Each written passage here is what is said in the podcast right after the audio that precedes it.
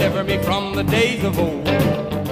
Ladies and gentlemen, the Beatles. The reasons on rock and roll music and why I preach against it, and I believe with all of my heart that it is a contributing factor to our juvenile delinquency of today. Well, it's not for me to say, but I'm surely a cog in the wheel, as my pop used to say. Yeah. Cog in the wheel. We interrupt this program for a special news bulletin. Three young singers who soared to the heights of show business on the current rock and roll craze were killed today in the crash of a light plane in an Iowa snow flurry. The singers were identified as Richie Valens, seventeen, Buddy Holly, twenty-two, and J P Richardson, known professionally as... Heard, I've read well, all kinds I'll tell of you about punk rock. Okay. Punk rock is a word used by dilettantes.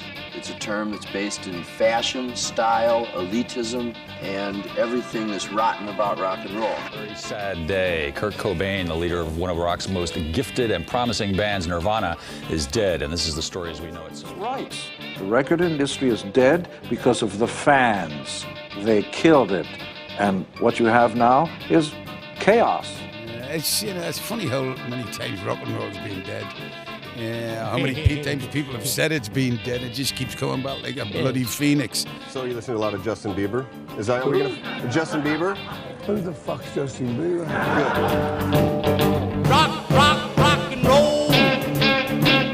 The feeling is there, body and soul.